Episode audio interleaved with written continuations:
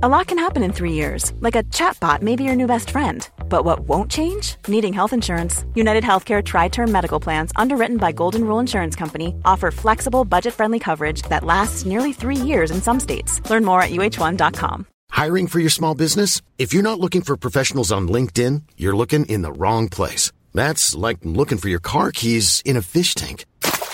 LinkedIn helps you hire professionals you can't find anywhere else, even those who aren't actively searching for a new job but might be open to the perfect role. In a given month, over 70% of LinkedIn users don't even visit other leading job sites. So start looking in the right place. With LinkedIn, you can hire professionals like a professional. Post your free job on linkedin.com slash spoken today. On DAB Digital Radio and 1089 and 1053 AM. Fight Nights with Adam Catterall on TalkSport. Uh, good evening and welcome to the home of British boxing fight night on Talksport. Every single Saturday night, we get stuck in to the biggest topics that are dominating the headlines in the world of fight sports, whether it be in the ring or whether it be in the octagon. We will cover the lot over the next couple of hours. Uh, Gareth A. Davis, who's normally alongside me, is at the Copper Box Arena tonight, so hopefully we'll catch up with him post 11:30, uh, live from James DeGale's dressing room. James in action. He's just about to make his ring walk. Uh, and we'll be getting you updates from Don McGuinness on that particular fight. We'll also get a little bit of a recap as to what happened with Lee Selby, uh, Big Daniel Dubois, and Anthony Yarde as well. Lawrence Okolie is going to be on the show, as is Conor Benn, both fighting this Wednesday on Katie Taylor's undercard. Matt Macklin is out in New York City. Uh, with uh, Michael Conlan and the uh, Lomachenko Rigondeaux fight at Madison Square Garden. We'll get an update from him, and we'll hear from Billy Joe Saunders, who fights in Canada next week. Uh, my illustrious colleague uh, from the award winning Fight Disciples podcast, Nick Peet, is alongside me. It's going to be an action packed night. If you want to get involved with the show at any point, you can. 08717 22 is the telephone number. You can text on 81089. And you can also tweet me directly if you wish, at Adam Catterall. Any topic is open for you. This is your show as much as it is mine. Make sure you're with us all the way through the night.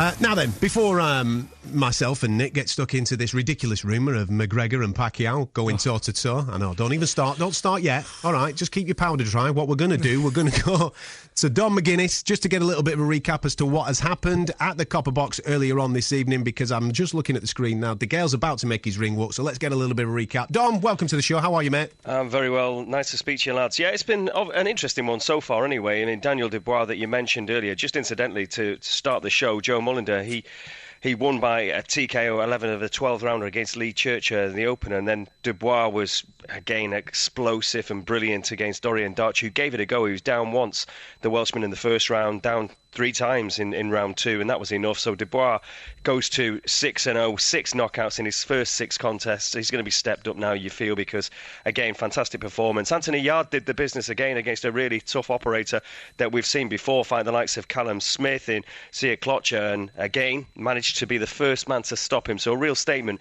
from Anthony Yarde, stopping him in the fourth round. I mean, had to, you know, weather some mini storms as well in there. So a great learning fight from Yarde, who moves to 14 and 0, 13 inside the distance again. Big names in the light heavyweight division for him as well. Lee Selby, well, it was a very underwhelming fight for him, really. He went the distance, unanimous decision in his favour. It was reasonably wide and comfortable, but certainly wouldn't be the kind of performance that, you know, he'd want. But again, I think that with all the issues with Ramirez in the other corner being overweight, uh, not making weight, so obviously the IBF title was never going to lose uh, from Selby's grasp really overall, just a, a, little bit of an anticlimax, but he got the job done. Josh Warrington ringside wants that fight. Selby wants that fight. Looks like that might happen next year, so that's one to look forward to.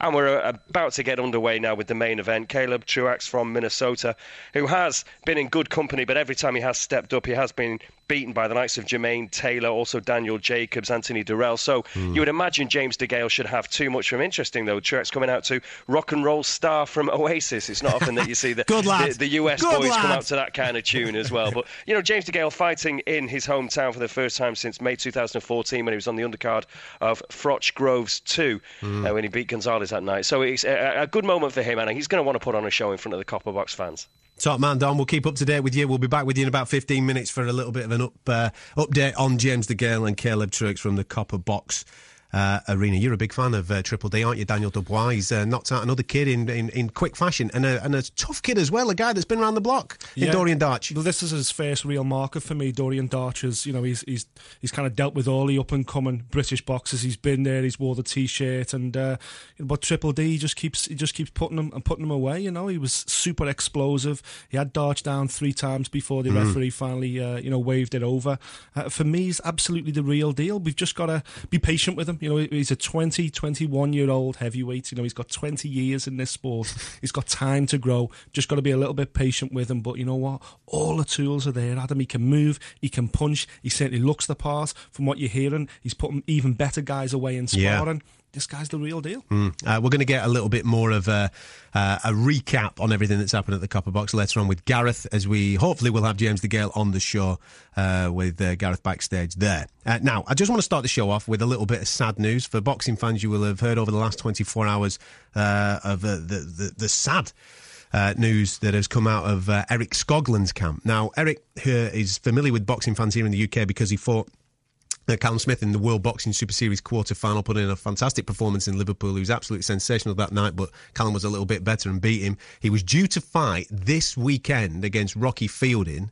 Um, on the Bellew Haye undercard, which obviously got pulled because David Haye pulled out of that fight. Uh, and we've heard over the last 24 hours that uh, Eric um, is now in an induced coma.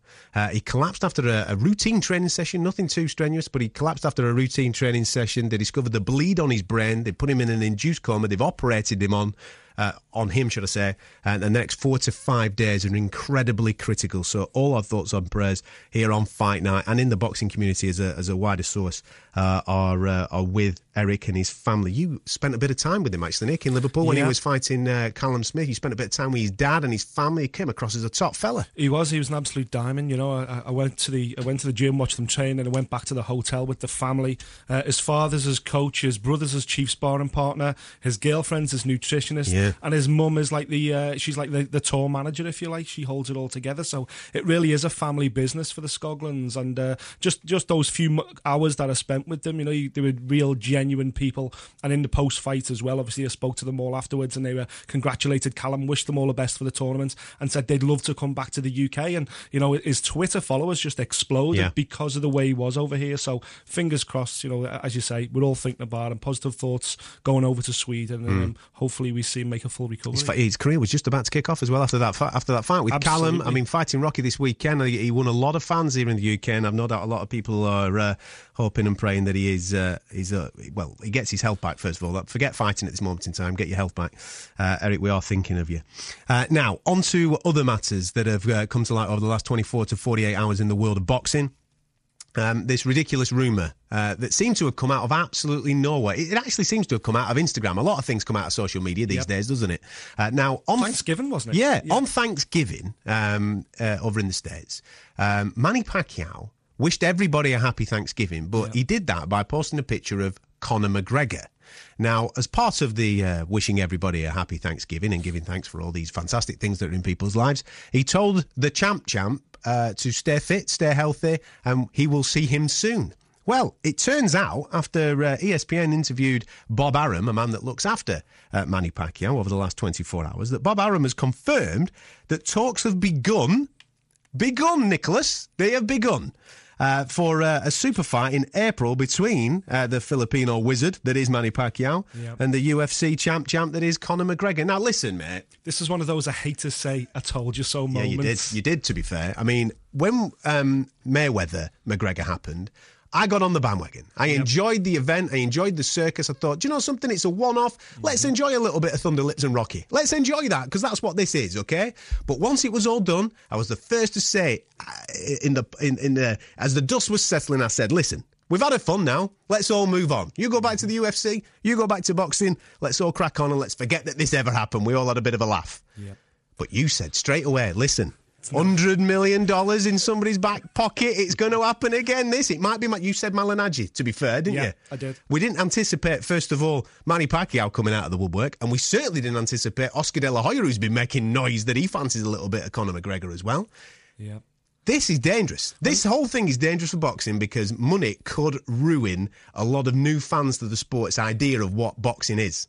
Not just boxing now. I think UFC and mixed martial arts takes a hit as well. This is this guy's the biggest star the UFC's ever had, and they said, "Oh, okay, then we'll let you go and do this one fight, and then you come back, you defend your belt." You know, you kind of got two divisions. I know the featherweight belt's moved on, but he still walks around as the champ champ. He still claims he's the champion of two weight classes in the UFC. There's still the asterisk next to the current champion. There's still the asterisk next to the interim lightweight champion. The UFC as well needs Conor McGregor. They need him as a star. Mm. You know, don't forget that was sold for four billion dollars just a couple of years ago on the strength that Conor McGregor was going to be there to generate gate revenue, and he's not there.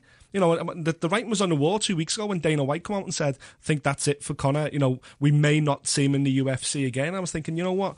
Absolutely this is right. I, I, I, honestly thought it was going to be Oscar De La Hoya because obviously he can smell the money.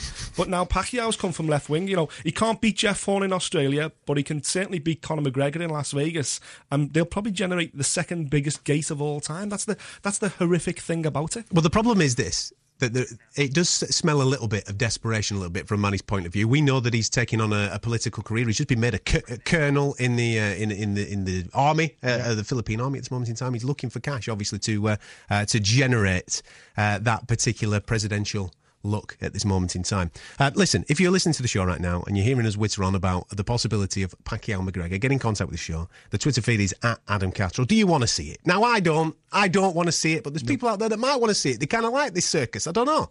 Get in contact with the show. We'll include you uh, throughout the course of the next couple of hours at Adam Catterall.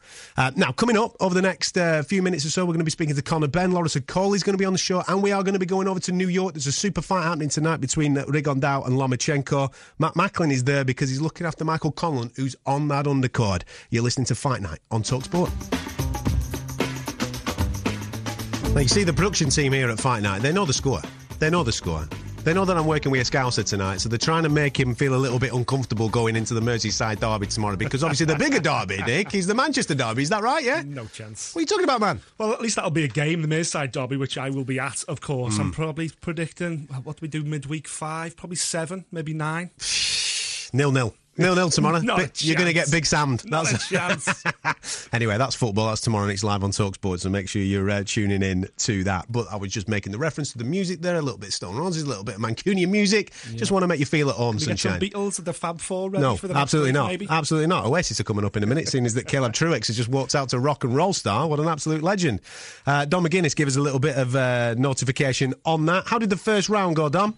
Uh, it went very well, really, as far as DeGale's concerned. He's had that shoulder surgery, but he wasn't shy in, you know, letting the hands go. Some decent hooks, good power shots, and he's doing pretty much similar work in the, the second round. I think from his point of view, obviously, just to have that confidence in, in his body, and it seems to be the case. So certainly round one for De Gale was positive enough, and this his fourth defence, of course, of his IBF super middleweight title. So so far so good. And just incidentally, lads, I'll be at the Manchester Derby working for Talksport tomorrow. good lad. See, he knows the score. Has done well done, mate. Nice one. We'll keep up to date uh, with the DeGale fight as it uh, as it progresses. Uh, just regarding DeGale, because he is the, I mean, we've got to give him a little bit of kudos. DeGale is the first Olympic gold medalist to go on to become a world champion uh, from these shores. Obviously, AJ's done that since, and a couple of others as well. Uh, but he is, um, um, for me, traditionally a fighter that looks amazing for four rounds, finds it a little bit easy and then goes for a little bit of a walk and makes fights incredibly difficult for himself. We've seen that many, many times down the years. Now, okay, this year he's been out injured. Mm-hmm. Um, he was on our show last week. Um, he's had a new bridge put in when he lost his front teeth. Cracking Instagram pictures then from back in January against Badou Jack. He's had his shoulder done. He's had his nose done. Uh, he, he said he feels like the bionic man. He says he feels brand new. He says he's feeling sharp he has to kind of show that now, doesn't he? Because 2018 potentially could be absolutely massive for James DeGale. It could be huge. You know, he's perfectly placed. For me, he's, he's the number one super middleweight on the planet. Um, he's not involved in the World Boxing Super Series tournament, which is going down right now, the final of which is going to be around May time. Mm. I think he gets another defence in early in 2018, and then he awaits the winner of that for the for the ultimate unification fight, really, the Ring Magazine undisputed lineal uh, 168 pound champion. But for me, he's got to first put in a performance here. You know, it's it's almost three years. I think it was or four years, four years nearly. 2014, I think, his last fight in the UK. Two and a half years it is. Yeah, on yeah, the so Groves uh, Froch undercard is when he was last in the UK. So he's been on the road for two and a half years. Wow, it's insane. Mm. Listen, what he's done on the road has been fantastic. Absolutely, Absolutely he's done everything back to front. Do you not think he's gone Big out to the states? Yeah. Most people go to the states probably at the back end of the career once they've built a following up in the UK. You know, yeah. they dominate here in the UK. Then go to the States. He's kind of had a little bit of a flirt with the UK. Yeah. Cleared off to the States, dominated, probably got a bigger following in the in, the, in America than he has in the UK at this moment in time, would you say? I- Absolutely, yeah. I think more. I think more international fans are aware of James DeGale is and would support him. I think the UK's always struggled to really resonate with fans.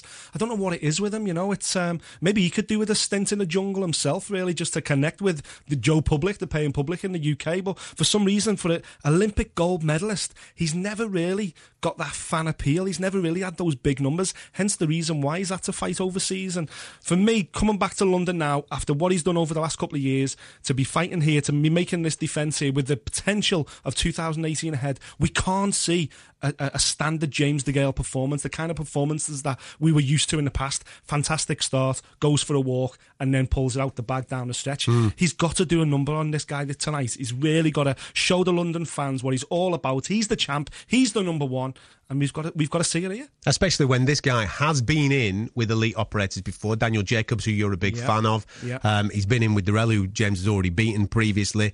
Um, and he's come up short against those guys. And he's come up short emphatically against those guys. He was knocked out in round one, I think, against uh, Daniel Jacobs. So therefore, he's got to he's got to put on a show to Yeah. that type of level. So therefore, people are reminded what James DeGale is all about. Because let's be honest, Yeah. in the super middleweight division right now, the majority of people are only talking about Groves Eubank Jr., which we're going to get in February. That's what people are talking about right now. Because absolutely, that's the biggest fight. It was uh, it was actually Taylor who put him out in the first round. Though it was Jacobs. He, he went a distance with Jacobs, which for me is is a Kudos. phenomenal achievement. Kudos, you know? yeah. But but you're absolutely right. You know the, the the country right now is not talking about James DeGale. The country is talking about Groves versus Eubank. But how he changes that is he does a number on this guy tonight. He's got to get him out of there for me. Even if he wins every round, that's not good enough. We've seen you do that before, James. James DeGale's got to get this guy out of there inside the distance, get on the microphone, and make a claim for Groves, Eubank, the World Boxing Super Series winner coming this summer. I like the way that you uh, made a reference to fans as well, because obviously you know how this show's going to run between now and midnight tonight,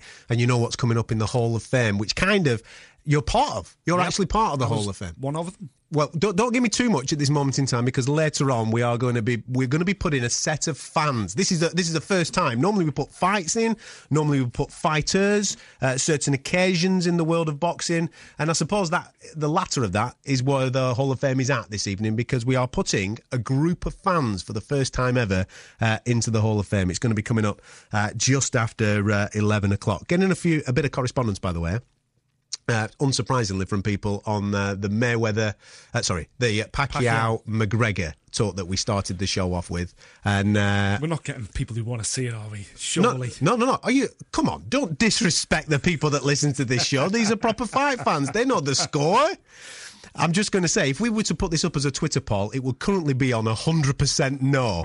Absolutely 100% no. Is it in danger? Are fights like this, because they are money driven, let's be honest, and we know that there are certain fights that have been spoken about that haven't come to fruition. I think we can we can air it now because everybody knows about David Haye and Jimmy Manuwa from the world of UFC. Yeah. That fight was signed, sealed, delivered until Jimmy Manuwa got knocked out against Volkan Oezdemir. Yeah. Um, and we've obviously now got talk of this. We've got other people mentioning, uh, for example, Francis Ngannou, who won last week in the uh, UFC, who's the hottest property in the UFC heavyweight division. There's people mentioning the likes of Anthony Joshua with Yeah. his Well, name. Stipe Miocic, the current champion, has called out Anthony Joshua numerous times. So, because of what happened with Mayweather McGregor, people have seen the dollar signs, and now is that in danger of ruining the sport? But more importantly for me, a lot of new eyes came to the sport on that night with Mayweather McGregor. People were captured by the press conferences or whatever. They went to go and have a look, didn't they? Yeah. Now, okay. It wasn't the greatest. Like, Well, I'm not going to go down and say it's the greatest fight of all time, but it wasn't terrible. No, it wasn't. And therefore, a lot of people will have looked at it and gone,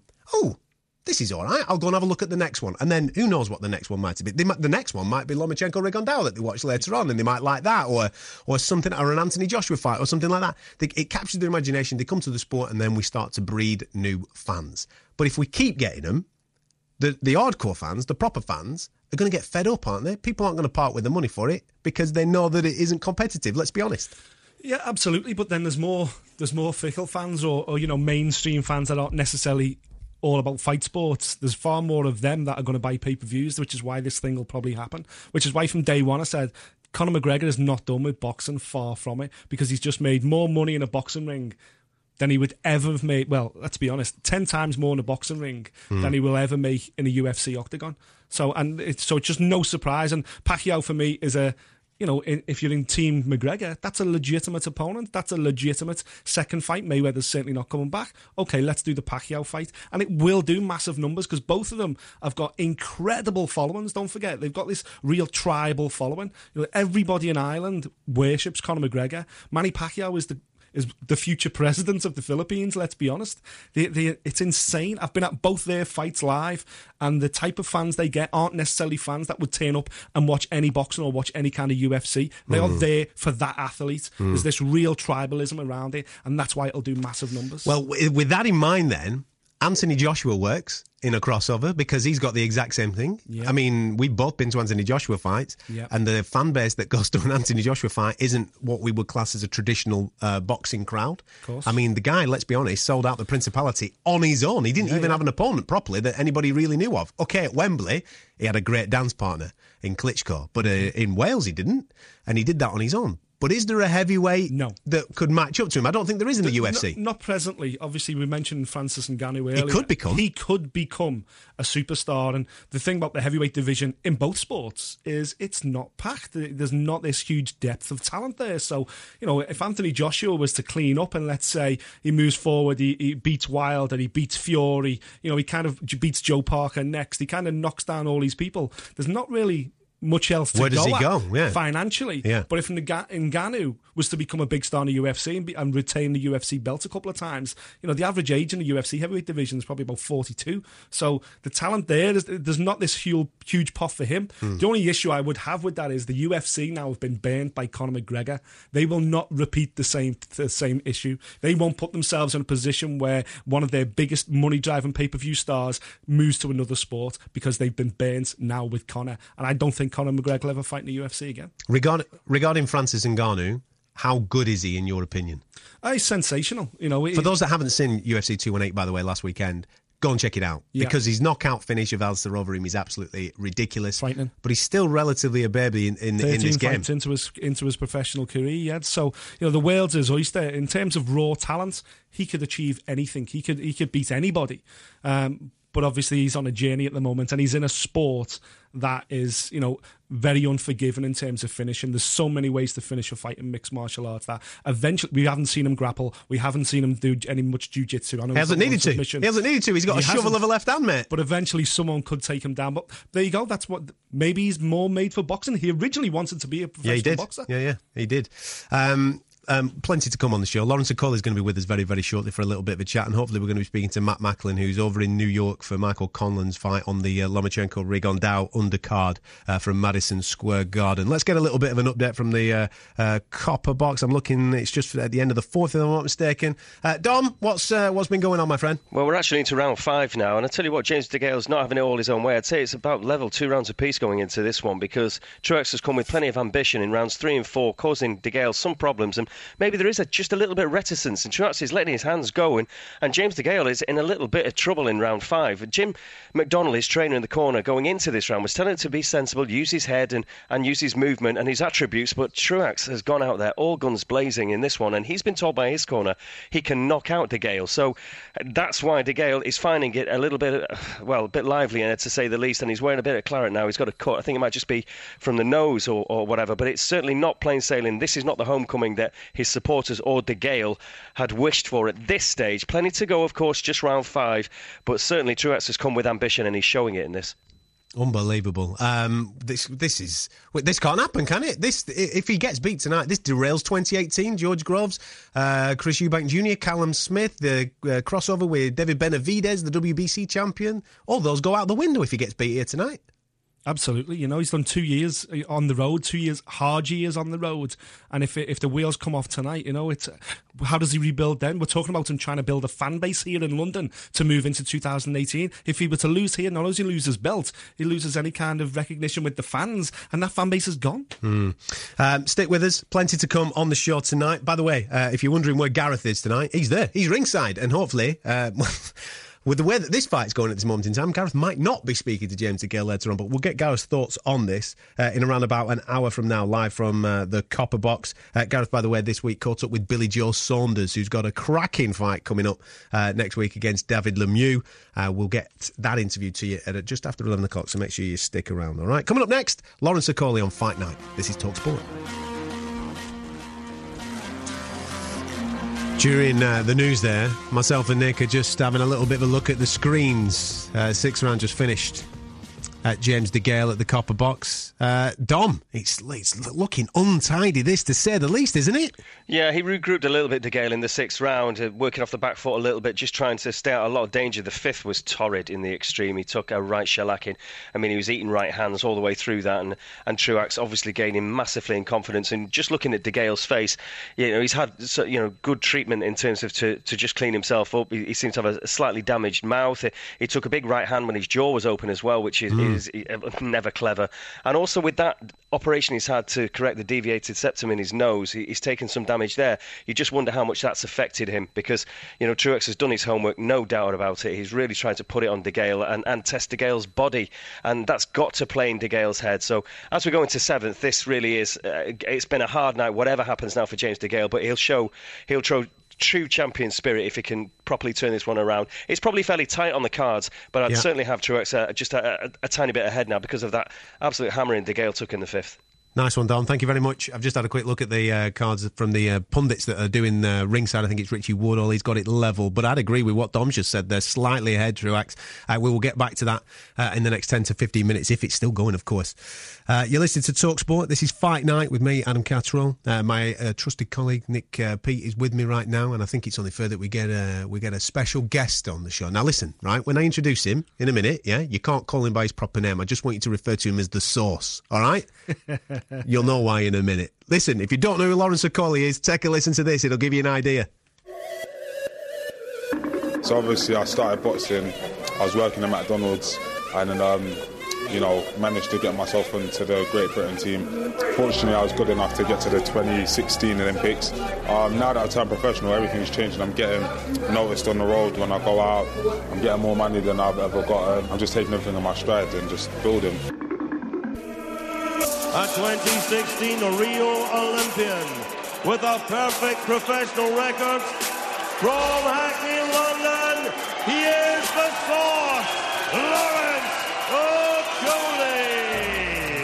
Okolie has got him going early here, and the barrage is fairly relentless. One of the most important things is the body. That's just got him there, straight to the solar plexus, and he's felt that. Russell Henshaw did not see that coming. As soon as you say that, down he goes, and his eyes don't look very focused there. They don't look very clear. The referee, Rhys Cartwright, is counting him. And the corner's and the, the towel has come in anyway. Well, his head has been bounced around here by Coley. A referee, Kieran McCann, scores this contest 59 to 54 in favour of the winner, still undefeated, the Sauce, Lawrence Okolie. That's a very good stoppage by the referee. There is no need to take any more punishment. Russell Henshaw was outgunned and Lawrence Okolie gets the fourth win of his career and once again in that first round. The sauce is on the show tonight, let me tell you. He's added a little bit of spice. That's what he's doing. Us two Muppets can't carry the show. We need a little bit of sauce. That's what it is. Lawrence, welcome to the show, mate. How are you? Hi, I'm good.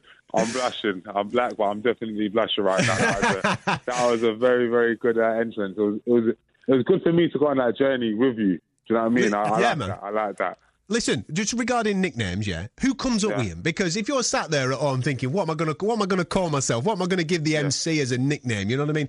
And you're sitting Yeah. there referring to yourself as the sauce, bro. You know, Yeah. you know what I'm saying? It's, It's a bit not- egotistical. I'm telling you, Lawrence. Of course, of course, I'm with you. No, I think that listen, nicknames get bestowed upon you most times. Some people um, put them on themselves, but I think in my case, it was just um, it just came naturally, and I didn't even want to call myself the sauce. But when I got my first pair of uh, professional boxing sh- shorts, Yeah. it had it on it. And once you're thrown in the deep end, sometimes you just got to swim. That's and uh. I've been swimming in the sauce ever since. You've been running with it, man. You've been dishing like out the sauce. You've been dishing out the sauce in this professional game, man. That's yeah, it. yeah, yeah. Listen, before we talk about um, obviously everything that you've been doing inside the ring, I uh, I noticed a couple of weeks ago that you were participating in uh, an anti-bullying week, which I, I was fascinated by, and I saw that you went back to your previous school and what have you, and you were talking Yep. about obviously your experiences at school, and, Yep. this, and and you gave a couple of speeches to some of the kids. What was that like, man? Going back there? Yeah, it was it was good. Um, well, if anything, more than good. I mean, I'm motivated. I train hard every day anyway. But when I went into my old school and thought to myself, wow, there was a time when I was sitting on them benches with uh, my school friends, and now I'm here, and the the words that I'm given might be able to motivate some of those kids. It was a surreal feeling how the roles have reversed, where I was once student listening to the speeches of other people, now be given it.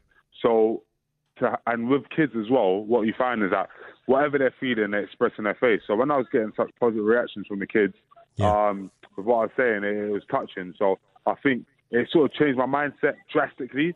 Where in boxing, I've been very like, ah, you know what? It's a it's a it's a dangerous sport. You got to be savage for you know vicious reasons. But I realised that hold on a minute, I could win to motivate others as well. So that's kind of what I got from that. You've got a great story as well, man. I mean, the, the it's not, I don't think it's any secret that you know what I mean. You enjoyed it. You enjoyed a little bit of food when you were a kid, you know, didn't you? Enjoy it. I still enjoy it now. But yeah, now a little bit, a little bit more uh, strict on it. You were, if I'm not mistaken, and I don't want to out you here, but when you were 15, 16 years of age, you were 19 stone.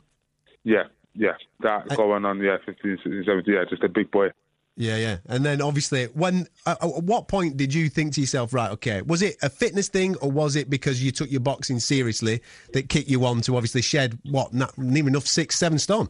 Yeah, no, it was more a case of um, the doctors telling me, listen, because I was having, you know, knee problems, so on and so forth. And when I went to the GP to find out about it, they said it's because I was clinically obese. And I felt that I had to make a change then. Um, so thank goodness, you know, I started boxing and, um, yeah, we pushed on. regarding that because that kind of leads me on nicely to the to the boxing career right? Because you've got to have some type of mindset to be able to go through that. There's loads of people that will be listening to this now that are overweight and think to himself oh i need to i need to do summer. I need to shed some pounds. I need to do something. But it's the mindset of getting getting going you know what i mean? Now you've obviously gone through that and been and become successful and lost that weight Yeah. does that i'm guessing that that now helps you in your professional boxing career that anything po- is possible type of mentality Yeah, absolutely. And also, where it showed me is consistency is key. So it's one thing, you know, wanting to lose weight, etc., etc., and going to the gym for you know a week, two weeks, a month. It's about consistently, week after week, day after day, month after month, putting in the work, and then eventually you'll see the results. So it's the same thing. Now that I've trained, lost the weight, it's I want to be a world champion. I want to be unified. So I might not be able to see it today, the same way I couldn't see six packs back then, but knowing putting in the work, putting in the self belief, it will end up showing dividends later on. And it, I said to myself, I wanted eight packs. I ended up with six packs. I've got a family bumper pack, mate. I've got a family bumper pack. Listen, and, and- and if that's what you that's what you wanted, then you know what I mean. It's what you got. But for me, um, then I ended up with six packs. Am I happy with them? Absolutely. Good so man. I want to be the highest paid, uh, most famous um, boxer on the planet. If I don't reach that, it's okay. But I'm going to put in as much work as I can to get there. You're certainly uh, racing towards it, Lawrence. This is your Wednesday. Will be your seventh fight in your debut year as a professional. Yeah. Going. What, what's the rush? What, what- what's the rush? Um, what's the rush? I think that it's a case of I'm just a thirsty for wins and also thirsty for knowledge in terms of boxing. So that goes inside the ring, outside the ring. Mm. Every Yeah. time I have a fight, I'm learning more about myself. So I didn't have a long amateur career. I had 26 by the time I completely finished. I got into the Great Britain team with 15 amateur fights. So anyone that knows much about amateur boxing knows that that's with still being a novice. So mm. there was a rush there. So I've always had a rush sort of career. I mean, I boxed against some of the best fighters in the world before I'd ever even had 20 fights. Then going to Olympics with 23. So long story short, I feel like I learned best under high pressure, ambitious um, circumstances. Um, so I just want to continue that as a professional. So the circumstances now, sorry if I'm rambling on, but the circumstances now are fighting regularly. So I always have to stay in shape, always have to be in the gym, Yeah. not Yeah. going on holiday. That's what I'm learning now. Okay, boxing on a massive show, boxing on a little show. Boxing in York Hall, boxing in Wembley, boxing in Cardiff. You mm. know, opponents pulling out last minute, being afloat. It's all different things I have to learn. Handling pressure outside the ring. Like every time I fight, there's the pressure of you want to win, but then there's also the expectation. All those kids that send me messages, all those people that say, "Wow, you went to Olympics with such little fight." Oh wow, this. I want to win for them as well, so that my mm. story keeps going. Yeah. Because right now, I've done okay. I've done well. You know, I lost weight, stopped working at McDonald's, turned professional with the best promoter in the world, and I'm doing my thing. But the journey has still got more to give. Yeah. So the more that I give to the sport, and the more that I push myself, the more, the further that my story can travel. So that's what motivates me. Lawrence, how um how have these next gen shows helped you? Because me and Nick, well, Nick's a massive fan of these next gen shows. It's one of them where young fighters like yourself can get on there uh, and be exposed to obviously boxing fans, but there's not too much pressure on there. It, it, where it's explained to boxing fans, listen, this is the next generation of guys. They're learning at this moment in time. You've obviously got one of these coming up on uh, on Wednesday. We're dead excited about it, man. Those those new additions to the boxing calendar must have helped you as well in that learning experience. Absolutely. I mean, um, what I find with boxing at places like York Hall, it's very intimate. So the crowd is right on top of you. As you Yeah. walk into the ring, they can touch you, and you have to deal with crowd interaction as well as staying focused for the fight. Hmm. I think also it brings the fans and the fighters closer together in the terms of that it's not, you know, the O2 or something where you can only see them as they walk in and out. It's like you're in there mixing with the fans. Mm-hmm. Another thing, like you said, you're high up on a bill, but there's low. It's not a massive bill, so you've got the pressure of being high on a bill, but without the pressure of tens of thousands of fans there. So it's definitely good, and also you know it just gives it gets everyone exposed, and I think that well, especially at Matchroom, there's definitely sort of like as much as the individual sport, there's a there's a lot of team sort of feel to it. Do you know what I mean? Absolutely, man. Listen, I'm. Uh, just before we let you go, because I know that you're getting on with your uh, your Saturday evening, obviously fighting this weekend. We want, to, we want you to get your rest. Yeah. You get this out the way on on uh, Wednesday. 2018 is going to be a big year. Isaac Chamberlain, is it happening? Give Yeah. it to me. Give it to me. Is it happening? Um, really, you guys need to. I mean, this is great for his profile. You guys need to get him on the show to answer that question. We've already agreed.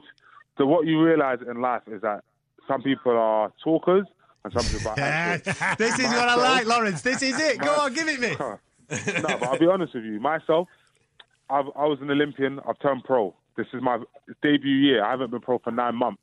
And already, I'm geared up to fight someone who's ranked in the top four or five in Britain in my first year. He's been pro for over three years, has done nothing like it. Now, my team and I have already agreed to the fight, said that we're good to go, yet the Warrior has still not signed. Their team, who say that I'll be the easiest fight, has still not signed. So what I'm asking is, I need to handle business on Wednesday, but why are they trying to rob the British fans of an amazing occasion? I don't know. You have to find out from them. But for me, I'm ready to go. I fought against top fighters as an amateur. I'm not afraid to do it as a pro. So um, we'll have some we'll have some fun. I handle business on Wednesday, and then um, we can really have some fun. Looking forward to it, man. Enjoy Wednesday night. Top man, Lawrence Okolie on the show. What a, guy- what a guy, eh? What a guy. Uh, stick around because we're going to get an update from um, the James DeGale fight, which is currently going on at the Copper Box. They're into the 10th round. We'll catch up with Don McGuinness next.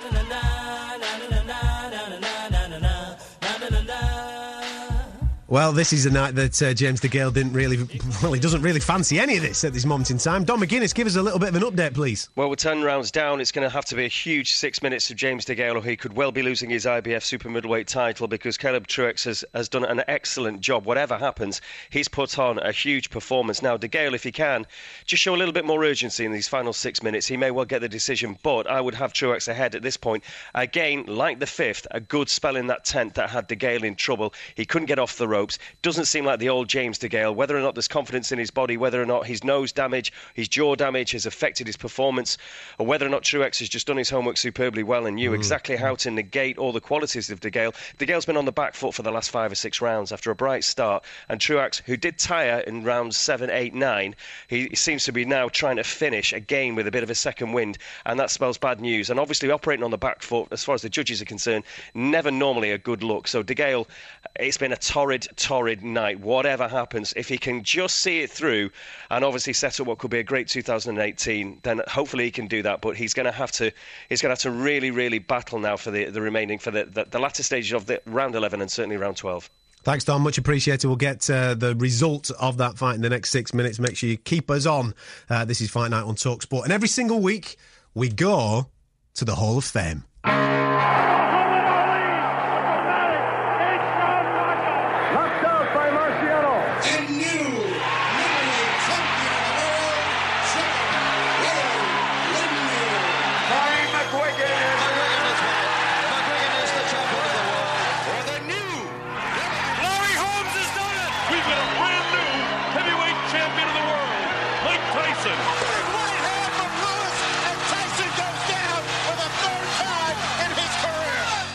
Hall of Fame. Uh, every single week, we select something from way back in the day and stick it in the Hall of Fame. We've had trilogy fights, we've had fighters, uh, we've had certain incidents uh, that have happened within fights, and today we're doing something a little bit different where we're sticking a set of fans into the Hall of Fame. Uh, because yesterday, the 8th of December, it was 10 years to the day. That's going to make a few people sound, feel a little bit old. old. It's yep. 10 years to the day where well, whether it was 5,000 or 35,000, I don't actually know the exact numbers because so many people tell me that they were there, uh, exaggerating the fact uh, that uh, went over to support Ricky Hatton in his uh, showdown with Floyd Money Mayweather. 10 years to the day. Now, officially, the official stat is that 6,000 Ricky Hatton fans went over uh, to the United States of America to support him uh, in Las Vegas. Mm-hmm. You were there, my friend. Yeah. Much more than 6,000, weren't there? Definitely. A lot more than 6,000.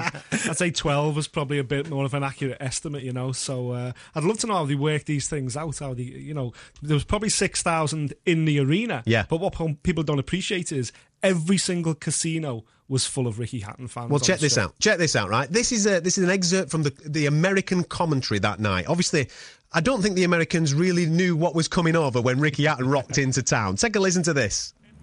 It is rocking in Las Vegas tonight. Here's the live shot inside the sold out MGM Grand Garden Arena and the electricity in the crowd. We haven't seen too much of it lately. I'll tell you, look at the enthusiasm and they're singing the Hatton Wonderland song. Of course, the takeoff of Winter Wonderland. And it's been like this all night. It was like this on the plane flying here from the eastern part of the United States. It has been a holiday. It has been a celebration all brought by the British boxing fans. And how many guys can fight in another country and bring the home crowd with him and fill up the house. It does not happen, but it happens here with Ricky Hatton. And it only happens with Ricky Hatton. I think at the time we take that this. my for, drum, by the way. Listen, we take this purely for granted. We yeah. lived through that era. We were lucky enough to support him at home and away. Uh, we've been at many of his fights, and we kind of got caught up in it that it would last forever, things like that. And yeah. maybe those fans would transcend onto another fighter. I think the closest modern day, would you say, is Carl Frampton? Yeah, possibly, but uh, you know, even Carl isn't doing these kind of numbers. You know, I, I followed Ricky throughout his entire career, and the nights in Manchester were sensational. But the days on the road, you know, I was at both the Mayweather and the Pacquiao fights, and they were just like that. It was an absolute carnival. You know, I'm talking like the, the kinds of occasions which you, you'll remember for the rest of your life because even though we lost, you know, we lost both those fights, mm. the, the fans made the occasion so special, and that's why you know, again, Frampton, Hatton, these are guys that resonate with fans fans. You can relate to these guys. They're just like they're just like you and me. I think that's what James DeGale's missed out on in his career. You know, just to bring it back to DeGale, who, from what I can see, is still struggling in this fight. So uh, I think what happened with Ricky Hatton is like a once in a lifetime athlete. You know what I mean? It's kind of like you were in that moment. You know, Naz was sensational and everything else. We've been spoiled recently over the last 10, 20 years. But Ricky Hatton, what happened in Manchester throughout Ricky Hatton's career was very special indeed. Mm, absolutely, very special indeed. Um, we're not even going to talk about the fight. Yes, okay, it didn't happen. Tenth round stoppage. Mayweather got the victory. Yeah. Joe Cortez. Joe Cortez wrecked our night. Let's bring Joe Let's Cortez have a go on at Joe Cortez, yeah. Let him hug him. Let him get on the inside, Joe. Exactly. What's the matter with you? Come Why are you protecting Joe. Money Mayweather? Why are you protecting him? You, you denied us one of the greatest nights of boxing history. Yeah. Listen, it wasn't to be on that night, but Ricky Hatton, I think you have rightly smashed it on the head. He was the man of the people. He was the people's champion. Yeah. He was the guy that you could have a pint with, and then you could go and watch him have a little bit of a scrap. And he very, very, very rarely let us down. Even defeat, he didn't let us down. And as you said, those two epic nights um, in Las Vegas, once against Mayweather, once against uh, Pacquiao, didn't go his way, but what a following went out there to uh, enjoy those nights. So therefore, tonight's Hall of Fame is you. If you are a Ricky Hatton fan, if you've ever bought a ticket for a Ricky Hatton fight, if you've been on the road and watched him against Mayweather in Vegas, you're now in the Hall of Fame. On DAB Digital Radio and 1089 and 1053 AM. Fight Nights with Adam Catterall on TalkSport. It's absolutely flying by tonight. It's myself and Nick Peet in the studio. Gareth A. Davis is at the Copper Box. He's just witnessed something extraordinary. We'll be speaking to Gareth in the next half an hour or so. Don McGuinness has been keeping us up to date with everything regarding James DeGale and Caleb Truax. I'm not going to spoil it for you, Dom. Tell us what's just happened. Well, just previously, I thought Lee Selby had a fairly tough night, but he came over the line and got through, got the job done. But this is a, a real shock because James DeGale has lost his IBF super middleweight title. Ryan Reynolds here from Mint Mobile. With the price of just about everything going up during inflation, we thought we'd bring our prices down. So to help us, we brought in a reverse auctioneer, which is apparently a thing. Mint Mobile unlimited premium wireless. Ready to get 30, 30, bit to get 30, bit to get 20, 20, 20, bit to get 20, 20, bit to get 15, 15, 15, 15 just 15 bucks a month. So, Give it a try at mintmobile.com slash switch. $45 upfront for three months plus taxes and fees. Promo rate for new customers for limited time. Unlimited more than 40 gigabytes per month. Slows. Full terms at mintmobile.com. Life is full of awesome what ifs, and some not so much, like unexpected medical costs. That's why United Healthcare provides Health Protector Guard fixed indemnity insurance plans to supplement your primary plan and help manage out of pocket costs. Learn more at uh1.com. Hiring for your small business? If you're not looking for professionals on LinkedIn, you're looking in the wrong place. That's like looking for your car keys in a fish tank. LinkedIn helps you hire professionals you can't find anywhere else, even those who aren't actively searching for a new job but might be open to the perfect role. In a given month, over 70% of LinkedIn users don't even visit other leading job sites. So start looking in the right place. With LinkedIn, you can hire professionals like a professional. Post your free job on linkedin.com slash spoken today. To a 16 to 1 outsider. And, and Caleb Truax, he really had done his homework. It was an awful night for James DeGale. He started brightly enough in the opening round, but remember, he's been out of the ring 11 months. That last fight, he had a, a war that was probably the toughest war he could ever have anticipated against Badou Jack. He lost a couple of teeth, his nose was damaged. Obviously, he had that right shoulder operation shortly mm. after. Now, and I think that after a bright enough start, the confidence in his body wasn't there. He wasn't boxing the way James DeGale could, and Truax just was on him all the time. Truax nearly stopped him in the fifth round. It was a fantastic performance, and, and I think that it's a good result for boxing, as as sickened as, as everybody listening is probably for James DeGale now. Dave Parris scored it 114, 114, a draw, but the other two officials, 115, 112, 116, 112, and I Mm. have to say that's about right. Yeah. Uh, Truax, you can't argue that fella deserves to le- leave the ring as he is now with that belt over his shoulder. It's horrible for James DeGale. It just wasn't there for him. There'll already be suggestions that he's a shot fighter. George Groves has already been on Twitter saying that it's gone, mate, give it up, or something to paraphrase. And he's going to get that now because, of course, the 2018 had been planned. There was David Benavidez, but also, of course, the winner of the World Boxing Super Series. I've just mentioned George Groves. That one, mm. that one could always be hyped up again. That was the only previous defeat on the record of James DeGale after that draw from Badou Jack. But I think you, you can look at all sorts of factors: ring rustiness, the body letting himself down, hard fights. Just a, an awful, awful night for James DeGale. But a fantastic one for Caleb Truax, who, who came, had a plan, stuck to his plan, put him on him. Fifth round, tenth round were particularly eye catching. Stayed out of trouble in the end, the, the last six minutes, and deservedly the American gets the belt. Dom, thanks a lot, mate. I'll let you get and uh, have a little bit of a nosy in at James DeGale's uh, interview there. If we can't get hold of him later on with Gareth, which I'm anticipating we won't after a terrible night like that, it'd be interesting to see what he's got to say about that performance. So hopefully we'll check in with uh, uh, you again in the next 10 minutes or so. Dom. Wow, James DeGale losing his super middleweight championship um, kind of wrecks everything that we anticipated in 2018. We'll have more on this in the next 15 to 20 minutes. I just want to point our attention now uh, towards more fighting, which we're all dead excited about. As soon as we finish this show, it's on, it's slippers on. We might get ourselves a nice little cognac, put our feet up because there's some excellent, excellent shows. Not only is your mate Stephen Smith fighting tonight over in Mandalay Bay, taking on Francisco Vargas. We'll speak about that in a bit. Uh, but over in New York, the Irish have taken over, mate. They've absolutely taken over. They do it every single time. He, we were speaking about um, fighters with uh, with fan bases. Michael Conlan is slowly building one up, and a lot of people, even though he's only on the undercard tonight, and going over to check him out. He is building up a lovely little following, especially in New York City, and the man uh, that is helping him mastermind that He's uh, well, he's a, he's been on here many many times talking about his own escapades in the ring, winning uh, many many titles down the years. Matt Macklin, uh, the the man who fronts up MTK. Matt, welcome to the show, mate. How are you? Thanks. Just uh, just kind of about to get ready here now to go over the, to uh, Madison Square Garden. Looking forward to the fights tonight. Should be an absolute cracker. How's um, Michael feeling at this moment in time? It's water off a duck's back for a kid like him. He's uh, he's been here many many times before. He looks like he's always, he's never got a smile off his face. Yeah, he's uh, chilled out. You know, experienced beyond his years and beyond his few uh, professional fights. But you know, very extensive amateur career. Travelled the world, boxing two Olympic Games, won a world, won a gold medal at the World Championships, European Championships, etc., etc. So uh, yeah, taking it all in his stride. You know, had that unbelievable pro debut, mm. main event, and his pro debut in a sold out Madison Square Garden. Conor McGregor carrying out the Irish flag, etc. Mm-hmm. So yeah, he's um, he's kind of he's been groomed for superstardom from early doors, and he's uh, he's very relaxed right now. I'm sure he'll have his uh, you know the, the nerves, the butterflies, which but they're a good thing. Like I say, they help you perform to the best of your ability. You can tell when someone's good when uh, the management team go etc. etc.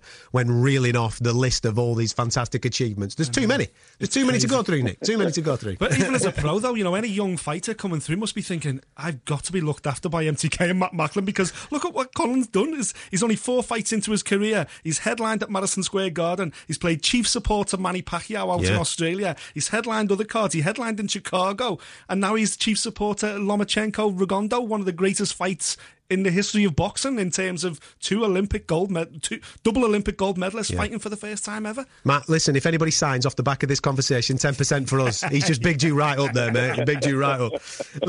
listen, top of the bill. I know that obviously your main uh, focus tonight is Michael. He comes through his, and obviously planning a fantastic 2018 for him. But you, you as a boxing purist, mate, your mouth must be absolutely salivating at what the main event is all about tonight. Yeah, well, when I was kind of coming through the, the amateur ranks um, just before I turned professional, you know, Rigondeaux was the, you know, he was the pound for pound. He was the number one guy that everyone was talking about, everyone was watching. He was just so gifted. He was practically unbeatable, really. And uh, you know, he's um, he's had a funny pro career. You know, he turned mm. he turned pro late on in, in life. You know, for, for for a professional, but he was so gifted. It was like, you know, this this guy could probably win a world title in his first fight. As was Lomachenko, who actually did I think it was in his second fight he fought yeah. for it. But I mean, I think the difference in the two is that Lomachenko does it in a fan-friendly style where, uh, you know, Rigondeaux has been criticised to be dropped by HBO before in the past, even though he beat Donaire, who at the time was like fighter of the year. Uh, but he, you know, he has that he has that kind of counter-punching style ingrained to him over the years, where he just thinks about getting the point, getting the point, safety first, doesn't take risks. And you know, unfortunately, in professional boxing, it's not just about winning medals. It's about you know bums on seats. It's about pay per view mm. buys. It's about you know you've, you've got to. No one says you have to be in Arturo Gatti every single time, but you, you, you can't think the place out every time and just win. And you know he hasn't really kind of mastered that. Well, Lomachenko, as good as he is, he he does it. He also does it in an exciting, entertaining fashion. Yeah, he does, mate. Don't, don't get Nick started on Lomachenko. We'll be here all day, mate. He won't shut up about him. He can't get enough of the kid. Um, regarding um, this tonight, we've got to give a little bit of kudos to Rigondeaux. He stepped up two weight categories in order to try and make this fight happen because I think he knows that he needs a legacy type of fight. Yep. Lomachenko is the, is the boy that everybody is uh, is referring to, especially with the pedigree in the Olympic Games, two double gold medalists. I watched them on the scales yesterday, Matt, and you probably saw this yourself being there with Michael. Lomachenko looks massive. He looks absolutely huge compared to Rigondeaux. Surely that's going to tell in this fight later on. Well, you know what? When Floyd Mayweather was fighting Conor McGregor and they were talking about the weight difference, Floyd Mayweather said, weight doesn't win fights, fighting wins fights. And, mm. you know, Rigondeaux, he, he's that fast and that good. Yeah. You know, he, he, he could make a fight. You know, he doesn't. With him, size, physicality, and, and you know, when you look at Lomachenko's style of fighting, he's not really a, a physical fight. You know, he's not like a Ricky Hatton type fighter where mm. he gets hold of you, he stays on the inside, he holds you with one hand, hits you with the other, kind of leans on you, really forces, you know, you know, kind of overpowers you with his physical strength. It, it, it, neither guy fights like that really. They're both superbly skilled, great tacticians, you know, technical ability second to none. So, you know, size, I'm not sure how much of a size is going to really come into play. I think the, um, the, the what will hurt Rigondeaux, I think, is, is in, inactivity, you know, and mm. also his age, 37 years old, being inactive, where you look at Lomachenko, he's got good momentum coming into this fight. His confidence is sky high. Uh, he's very active, you know, so from that point of view, I lean towards Lomachenko. I, I, think Lomachenko wins the fight. I think he's just come at the right time for him and maybe the wrong time for Rigondeaux. But, you, you know, you could never... Uh, you could never really bet against Rigondeaux, could you? I no. think Rigondeaux, though, is his style as well, Matt. He always starts bright. He gets a couple of rounds in the bank and then he gets on that back foot and he just, you know, coasts his way to victories, obviously, which, which we were talking about earlier. But I think he's going to struggle to win rounds early on against Lomachenko to get his nose in front. And I think we may see a different side of Rigondeaux. We may have to see Rigondeaux actually fight because for so so far in his 17 fight professional career, we've seen him box the, and we've seen him absolutely box the socks off people. But I think in this fight, he might actually have to get in there bite down on his gum shield and let some big shots go? Well, well, from a boxing fan watching this fight, that, that's what I'm hoping. That's what I'm hoping, really. yeah. I, think it could happen because, because you know, I don't want it to end up being a fight that we're all kind of, you know, it's highly anticipated, and it just be a letdown. It's a bit of a snooze fest. Where, you know, I do think that Lomachenko will bring the best out in Rigondeaux. I think he'll make him fight. He'll, you know, he will you know, Rigondeaux probably put on that performance that we all know he's capable of, but hasn't really delivered in the professional ranks. And I think that'll be because Lomachenko will make him fight. Whether that's enough then to go on and beat Lomachenko, I'm not sure. At this stage of his career and at 37 years old, I'd probably say not. But I do have a feeling that Lomachenko will make Rigondeaux fight and hopefully bring the best out in him. Mm. Fingers crossed, mate. We're looking forward to it. Listen, I know that you're uh, on your way to uh, um, the arena at this moment in time. I just want to grab you just quickly MTK at this moment in time is blowing up. I know that we were having a bit of a laugh at the start of this conversation, but it le- legitimately is. Obviously, Carl Frampton now part of the stable. Um, I know that you've signed up uh, Tyson Fury. Billy Joe. Billy Joe's in action next week. It's all exciting time. Just on Tyson as well. We've got the hearing on Monday, so you must be pretty confident if you're signing him as part of a management deal that that's all going to get tied up, all going to get sorted, and we're going to see him back in the ring in 2018. Yeah, I think it will. I think everyone in boxing wants Tyson Fury to be back in boxing. You know, he's he's one of the, you know, he's been controversial at times, and sometimes maybe he says the wrong things, but you cannot uh, dispute his ability. And he's probably, for me, he's got to be the funniest guy on social media. the guy is absolutely hilarious. And you know what? Boxing needs characters, and mm. Tyson Fury's up there with, with the best characters ever. And uh, you know, like I say, love him or hate him, you're talking about him, and he's he's a funny guy, and, and he's a great fighter. You know, whatever way, whatever you want to say about him, he beat Klitschko, and Klitschko was still the man, and uh, he went over to Germany. He was underestimated, but uh, you know, he went in there and he, uh, he he put on a great performance, and he won the fight easily. And uh, you know, it's been a shame what's happened since, but hopefully that's behind him. He gets this hearing out the way, puts a win or two together, and then look for him hit the fight with him and Joshua. You know, that could be the biggest fight of all time. Could be, yeah. Matt, listen, enjoy New York tonight, my friend. Thank you so much for being on the show. Good luck to Michael. Uh, sensational. Michael Conlan in action tonight on the undercard of uh, Lomachenko, Rigondeaux. We're going to talk about Stephen Smith as well uh, in a couple of moments' time. Make sure you stick around for that. I just want to go back to Don McGuinness because everything's died down now at the Copper Box. James DeGale's done his post uh, fight interview. Twitter's blowing up. People are going crazy on social media. Don, what's the what's been the post fight reaction? Firstly, what's James said? What's Frank said? And what's social media saying? Yeah, well, well, firstly, James DeGale said that he thinks he might have rushed back a bit. I mean, the surgeon that he'd said in the lead up to this fight had, had said you, are going to need a year for the shoulder to fully heal. Of course, he had shoulder surgery after the Badou Jack fight back in January, so 11 months out, he felt he was right. He did say prior to the fight as well, so this is nothing after the fight, that there was a bit of stiffness in the right arm. But looking at the performance tonight, he didn't let his hands go. There was no fluidity that you'd normally associate with a James DeGale slick performance. Didn't let the right hand go. It, it, it wasn't really there throughout the fight. So th- there is a valid, valid kind of argument there. But he also, you know, said that he has to change things. He says he thought he won the fight. He's going to have to go back now and sort out a lot of things. Now, it's ominous when you hear fighters talk like that. They're going to have to change a lot of things. But you know, that, what that means, we, we'll wait and see. But you know, he thought he'd won the fight. He, he, mentioned that he didn't think there was a rematch clause in the contract, but obviously he wants a rematch. He'd like to, to try and do that. Interestingly, Frank Warren, even though some ringside observers actually had DeGale nicking the fight, well, Frank Warren, the promoter, he said, nah, Truax, he won the fight. There was yeah. no argument there, which was good to hear. And again, yeah. as I mentioned before, I think the decision and the scoring from the referees, you know, gives people confidence in boxing again because it was a fair result in James DeGale's hometown. Uh, so, and again, Frank Warren mirroring that, he said that he had a word with the corner, you know, in round after round ten, saying he's gonna he's got to step it up, and then after round eleven, it's a knockout or he loses the belt. So Warren knew exactly the predicament that DeGale was in. In terms of social media, I mentioned before that George Groves has had his say, telling his old mate to call it a day. It ain't there. He ain't got it no more. Uh, now, an interesting one, Chris Eubank Jr. And this is what he's had to say oh, I'm Twitter. looking forward to this, Don. Look, go on, son. this Let's is what he up. says. Go on. After all the trash talk and disrespectful comments at James DeGale one, you go and put on a display like that. All I can say is, wow, you've properly let down British boxing. Hashtag shameful. so as there's going to be more of that as well, of course. Uh, you know, and uh, again, Badou Jack's been on there to congratulate Truax as well. Uh, yeah. But, you know, lots of reaction, of course. It's a huge, huge shock. I think Frank Warren will get some credit for having that honest uh, appraisal of his man. But but overall, just an incredibly disappointing night. And, and you could see it. James DeGale was so, so disappointed. And again, looking a little bit bashed up. He was looking horribly bashed up after his last fight. And you just wonder, you know, is the body again? We, we've seen it, we, obviously, recent times with with David Haye. Is maybe James DeGale's body? Is it just letting him down now? Has he been in a couple of wars? That last one, has it taken its effect? There's so many imponderables, really. But I suppose from Frank Warren's point of view, from DeGale and, and his team, they probably want to try and right that wrong and get that rematch if they possibly can. Top man, Dom. Thank you very much for uh, going through all that for us. Uh, lots still to come on the show. This is going to go on and go on. I've no doubt this is going to be on Talksport throughout the whole course of the week.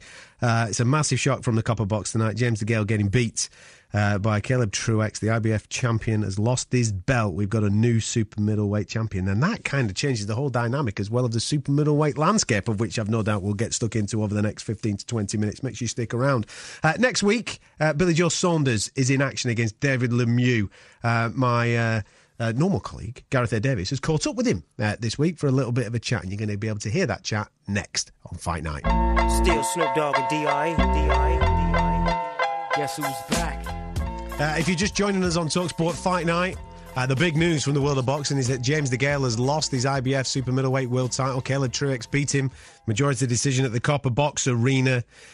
He put on a performance. I know that a lot of it will be made about James DeGale obviously not performing, and he didn't. He wasn't the normal James DeGale, but fair play to Caleb Truax. He came to his backyard uh, and took that title off him. No questions uh, from us here in the studio. He was absolutely sensational. We'll be catching up with Gareth A. Davis as well uh, very shortly to get his reaction uh, on that fight. And Gareth himself has been catching up uh, with another one of our world champions, the WBO middleweight champion of the world, Billy Joe Saunders, who is uh, fighting David Lemieux next weekend. Gareth caught up with him and his trainer Dominic Ingle and started by asking about the Canadian training camp some people would think it was a bit of a bullseye going out here three weeks before, but um, Dom said, listen, we'll go out there, time you get into um, Montreal. He said it feels like home, and uh, it feels like it already, to be honest with you.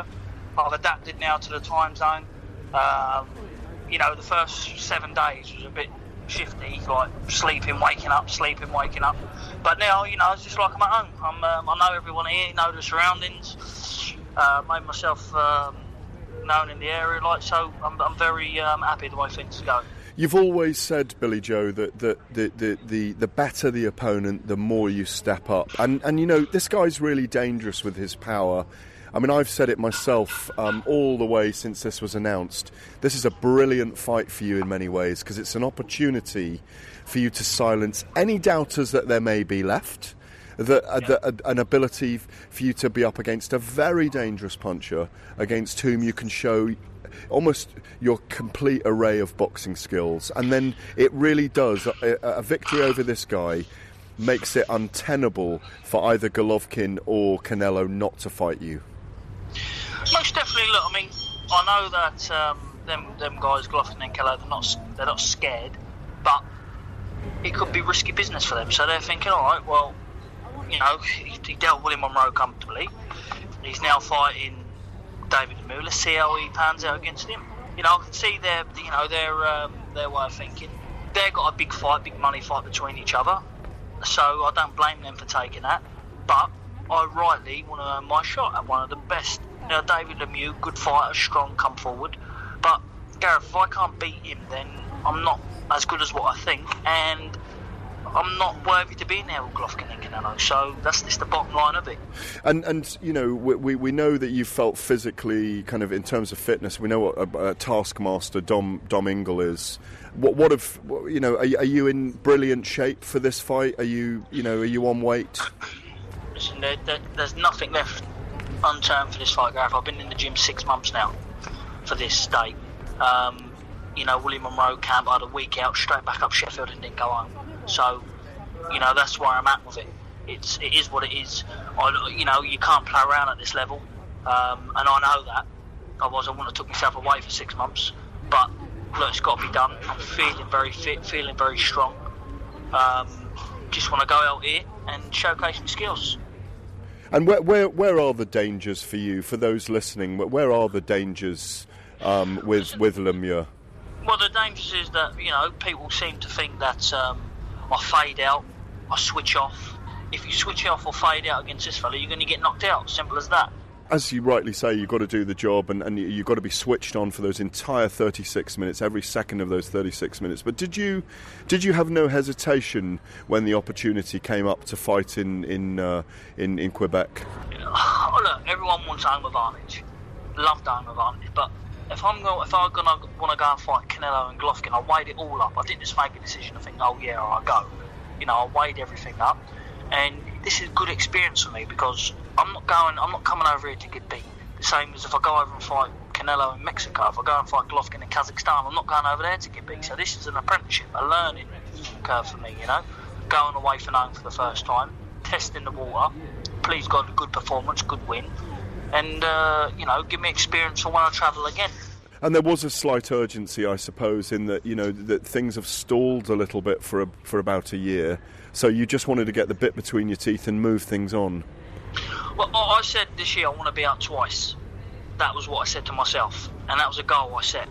Uh, and if I didn't, if I didn't, uh, you know, put that goal on the back of the net, I'd have been a bit disappointed in myself. You know, I don't want to be once a year fighter. I want to be two, three times, four times a year now. You know, I'm 28 now, I'm in my prime. You know, I woke up, smelled the coffee a little bit. Um, time don't wait. And uh, I'm at, you know, I'm in a good place. I'm at a good uh, place at the uh, Gym in Sheffield, away from home, with solid fighters who's in the gym night and day. So it gives me no excuse. Do you know what I'm saying? I'm not seeing someone walk around like a fat slob and eating rubbish. They're all eating clean, and I'm just following the herd, to be honest with you. Billy, I wish you all the best of luck against David Lemieux um, on Saturday night, defending your WBO uh, middleweight title. I understand um, Dom is there with you as well. Is there any chance of having a word with him?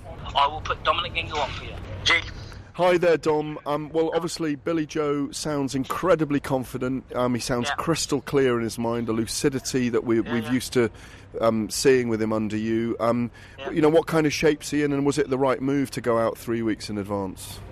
Yeah, listen, you know, by his own admission, he's, he's been the world's worst at times. But if you think about this one, you know, Lemieux boxed in May, Billy had uh, boxed it last December, and he spent a lot of time out of the gym, and he was dragging his feet to get back in. And you know, I it's, it's been great because he, he came to me, and he trained for Monroe. He put in a good th- 12 weeks, and he only had one week off, and he was straight back into camp again.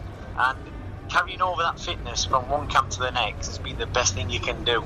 You know, he wanted to box twice uh, this year, he's boxing twice this year. And you know, he came into the back into the gym. Yeah, he was a little bit overweight weight because he had what he wanted to, but he was still fit. And that carried on to the next camp. And his, this camp's been brilliant. His weight's good, his fitness is good, his sparring's good. And you know, we're out here in Canada three weeks before, and the first week, you know, first five days was was terrible with the jet lag. Uh, and then he's got over that, and his training's you know picked up from there. He's used to it. He's fit. He's sharp. He's looking forward to. He's, you know, Billy likes to win and cause a bit of trouble. He's going to the kids' backyard. You know, be winding Lemieux up. He's going to Montreal, and uh, you know the crowd's set against him, and that'll only spur him on. David Lemieux is a very dangerous opponent, but it, but in another way, his style really suits Billy for this fight. I know it's something I've said the whole time, and do, do you agree with that? Yeah, yeah. I mean, what you see is what you get with David Lemieux. He doesn't fight any. You know, he, he can probably, you know, he can probably box, you know, better than he does. But as with most fighters, they, they, they do what comes easiest to them. And for Lemieux, you know, it's to try and go out there and knock people out. Um, so, you know, we've had we've had Billy sparring guys, like I said before. I've spoke to a few people who sparred him. Um, you know, J- uh, Jason Quigley, and um, you know they said the same thing. You know, you can see everything coming. You can see everything coming at you. Um, you know, just don't get caught with it. Lovely. Well, it's great to speak to you both. Uh, I wish you all the best over the next seven days with the weight cut and all those kind of things. So it's great to speak to you both, and the best of luck against David Lemieux next weekend in Montreal. Thanks, Gareth. Uh, Gareth A. Davis there, catching up with Billy Joe Saunders and his trainer Dominic Ingle. They've been out in Montreal now for a couple of weeks. Uh, getting stuck into a fight that we can enjoy next weekend, which kind of finishes off our year. A little bit disappointing because we're all looking forward to Haye Bellew on the 17th, but on the 16th, it'll kind of be our uh, season finale as Billy Joe Saunders defends that world title. And we'll catch up with uh, Gareth as well in a couple of moments because he's at the Copper Box tonight for the James DeGale fight. It's a dangerous fight this next week, isn't it? Let's be honest. I mean, Billy Joe's a, a sensational fighter. We love him as a boxer. Um, in the fight against Willie Monroe, it kind of stank it a little bit because Willie Monroe didn't want to engage. Mm-hmm. That's not going to be the case next weekend because Lemieux wants to engage. He loves to come forward. He loves to look for a knockout. Billy's going to have to be razor sharp. If he's not razor sharp next week, he'll lose his world title. Yeah, and he's not been razor sharp for a long time, Adam. Let's be honest. His last couple of defences have been pretty flat. You know, the Billy Joe that beat Eubank Jr., we haven't seen him since. The one that beat Andy Lee was sensational. Yeah, exactly. So you know, we, we really we need him to rediscover himself next weekend, or you know, I truly do believe he'll lose his belt. I, have got to be honest.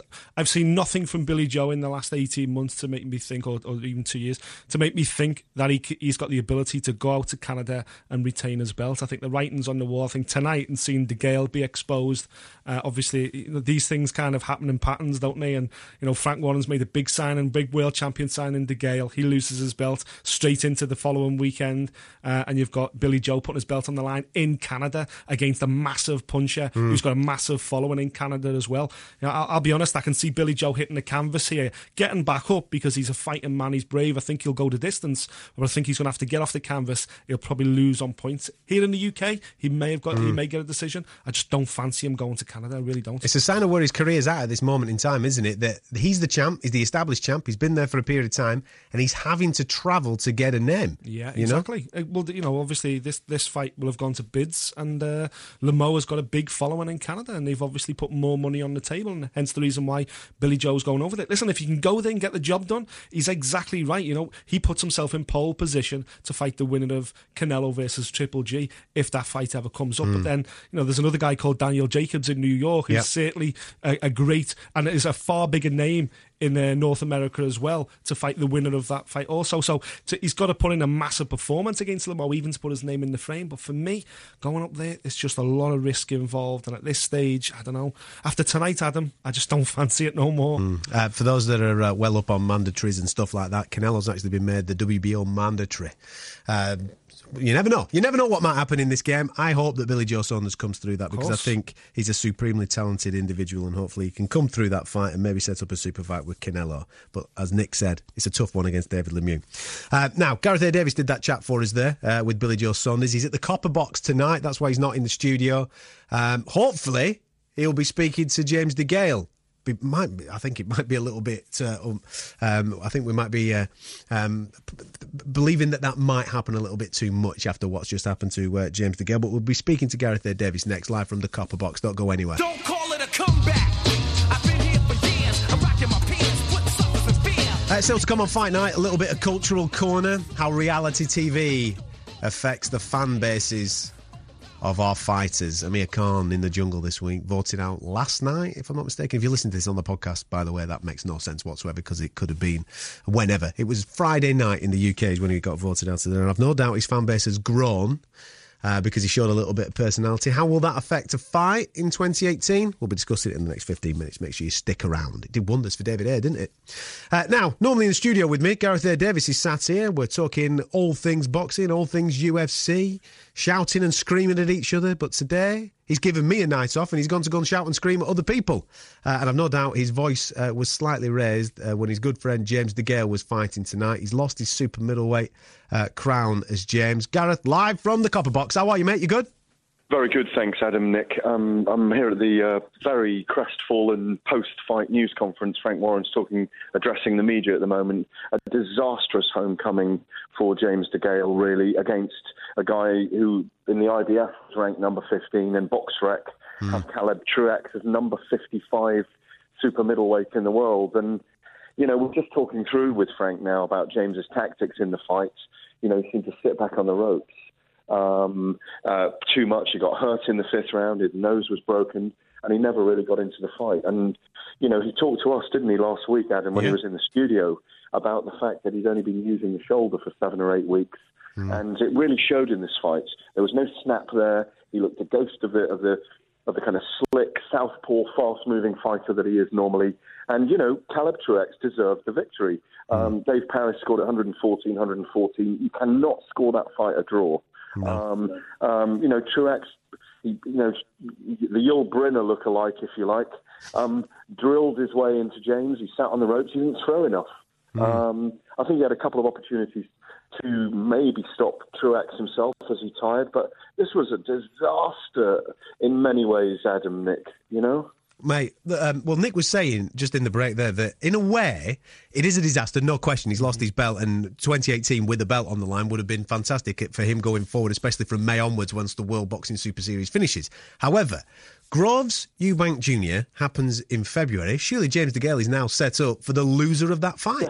Well, stranger things have happened. I mean, Frank Warren saying, of course, that um, um, with uh, James DeGale managed by Al Haymon, they could always try and get Caleb Truax in for a rematch, which they will probably try and do. They'll offer him a lot of money to come back, or DeGale will have to go over there. But like you say, it does potentially put him. He's a free agent, as he told us last week, so it does put him in the frame if he wants to fight in the Muhammad Ali Trophy. But yeah, it's it's a good point. I mean, the, the- what what I worry about for James in this, I mean, he, he hasn't appeared after the fight. He's obviously, you know, coming devastated by what happened tonight. I mean, he really didn't look like himself in there. Um, and you know, there, there are who knows how much that that battle of Brooklyn took out of him against Badou Jack back in January. You know, where the bridge in his teeth knocked out.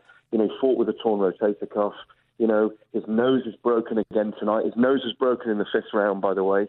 Um, so yeah, you know, who knows with James? He's not talked about retirement afterwards. You know, he, he gave credit to Caleb Truax after the fight, but this really was like a, a C, a grade C version of James DeGale. This isn't the guy that won Olympic gold and has dazzled with his southpaw skills, frankly. How much of this was down to Truax, though, Gareth? You know, watching on TV here in the studio, it, it looked like he'd just done his homework. He took the fight to DeGale. Uh, you know, there was times in the fight he really hurt DeGale. I've never seen Yeah. DeGale hurt like that before. Even in the Badou Jack fight, he hadn't been hurt like that. No, absolutely. I mean, there were times when he had to grit his teeth and fight hard against uh, against uh, of course. But in the fifth round, it looked like Truax had him nailed. Um, I think that was the round that he probably broke his nose. He made his face a bloody mask. I think you're absolutely spot on, Nick. I think DeGale had decided he was going to settle back on the ropes and counter. But Truax actually drove him. He bulled him. He, he kind of shelled him back into the onto the onto the ropes as well, and it suited him. And DeGale looked like he was going to try and counter with his left hand from the ropes. Didn't hardly throw a jab.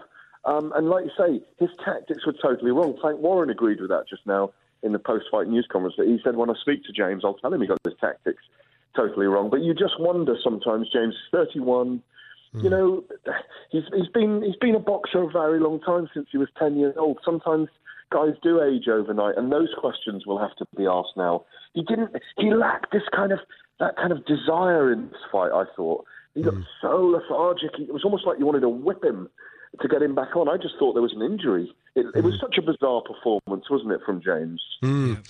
Um, I'll tell you what is uh, a very cruel place, not necessarily on fight night. We're always very nice to our fighters, but social media is brutal on a night like this, and uh, everybody started already. Obviously, the world champions have uh, been having a little bit of a go, the likes of George Groves and uh, Chris Well, Eubank him Jr. hang him up, didn't he? Didn't yeah, Groves he has. hang him he up? has. Yeah, yeah. yeah. But there's a, there'll, there'll be other fighters maybe looking away from James DeGale and looking towards Caleb Truax and thinking to themselves, "Hey, maybe I can go in through the back door here." I've noticed that Rocky Fielding, for example, sent a little bit of a message out. He's number five with the IBF. He could. Uh, there'll be the, out of all the champions. I mean, we spoke about this last week, Gareth. Out of all the champions now, Caleb Truax, there'll be a massive marker on his back. People will want a piece of that pie, won't they?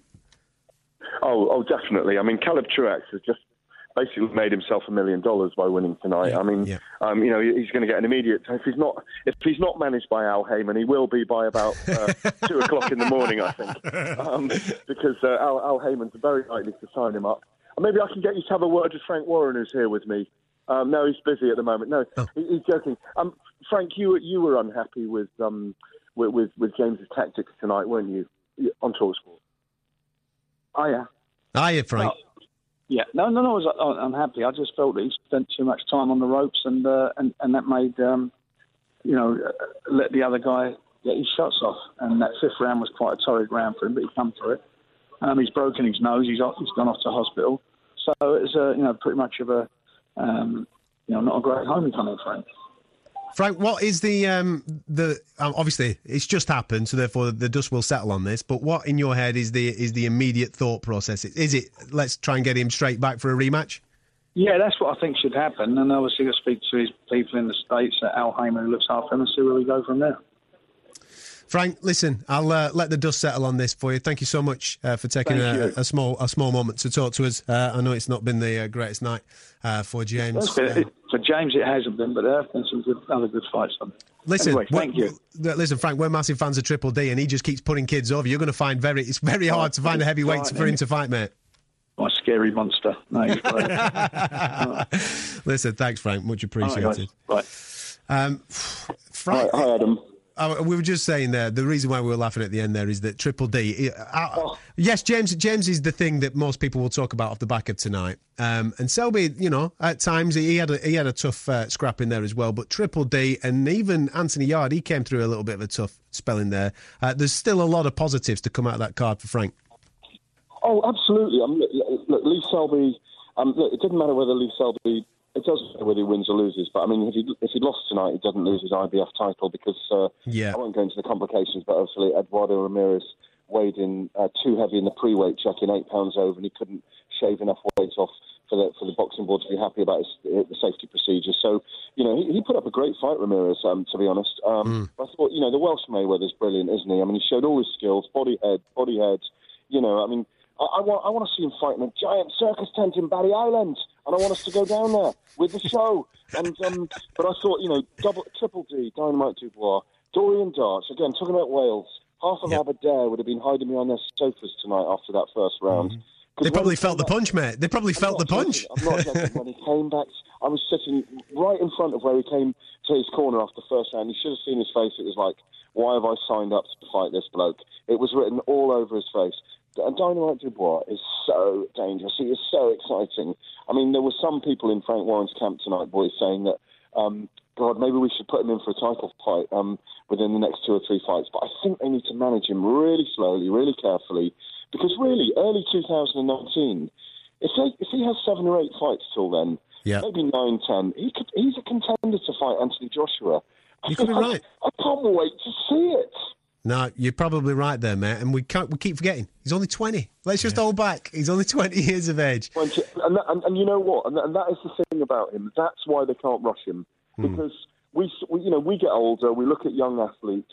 You've got to remember, you know, he hasn't got his man strength yet. You know, he's, got, he's, he's a huge man. But the thing is, mentally, he's still got to develop. Emotionally, he's still got to develop. Yeah. And those are the areas where he's got to learn things. And, No, and absolutely. you know, it's very much the same, Adam. Um, I'm happy to stay on in the next segment. I don't know whether you're getting rid of me, but I wanted to talk about Anthony Yarde as well. Go on, carry Um, on. You're all right. You're fine. You know, we'll go to a break in a minute. It's your show, mate. Go on. Because Anthony Yarde was, he got the first real proper test of his career tonight, Yeah. which I thought was fascinating. Um, because Schlussler, if that's the right pronunciation Well done. of it. Well done. Yeah. the, Montenegrin, the, the Montenegrin, I'll call him that from now on, Nicola, um, the Montenegrin, you know, he'd never been stopped in his career, 37 fights. Hmm. You know, he, he- you know, he fought some decent names, very decent names. Uh, you know, so I thought it was a really good performance because he gave Yarde a couple of boxing issues. Yeah, he did. In, I don't know, the second or third round, and and Yarde came through it, had a little think, but my God, he's dangerous and powerful again. You know, that guy's never been stopped. He did a number on him. You know. No, exciting times. Listen, are you going for uh, a, a tequila now? Is that where you're off? No, I've got to drive home. One doesn't Oh, you drive. I, of course I, you don't. I do, I, I, I do love under the influence, not drinking under the No, influence. yeah, okay. Well, when you get home, you have a little tequila, mate, just to calm yourself down, all right? Because you've had an exciting night. I'll see you next week, all right, lad? Yeah, absolutely. Lovely. Top man. Thanks, Top man. Cheers. Nice one, Gareth. Bye, Uh, Gareth there, live from the uh, Copper Box. Back in the studio next week as we preview a bit of Billy Joe Saunders, and uh, we'll obviously be doing our roundup of the year as well. Some Christmas specials coming your way as well. Uh, exciting night at the Copper Box. The big headline, though, just in case you've only just tuned in, James DeGale has lost his IBF super middleweight crown. Caleb Truax is the new champion who's just put a target on his back and probably made himself a few quid. You listen to Fight Night on Talksport.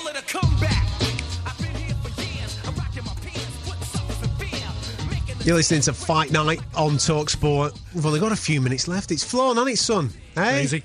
Time Crazy. flies when you're having fun. If you've enjoyed the show or if you've joined the show late, uh, you can get this show via a podcast. It'll be available uh, sometime tomorrow. Keep an eye on my social media feed at Adam Catterall. I will put a link on there so therefore you can keep up to date with what Lawrence Okolie had to say a little earlier on. He was top class, wasn't he? Bags, Brilliant. of, bags of personality.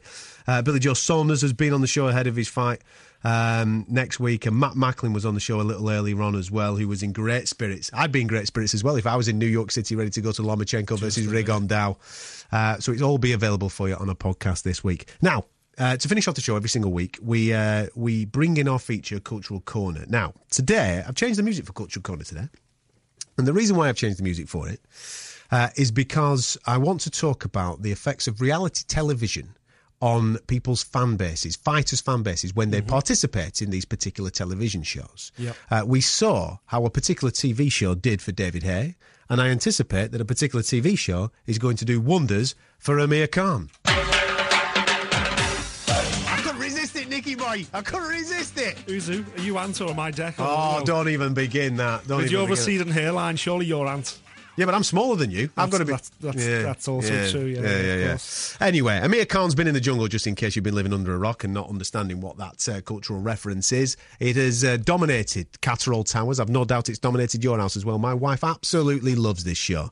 And to be fair, I have had a little bit of an interest with Amir Khan being in there. I wanted to know what he was all about because I didn't want him in the jungle. I wanted him to fight Kell Brook, is what I wanted him to do. But in a way, he's gone out there, done what he's done.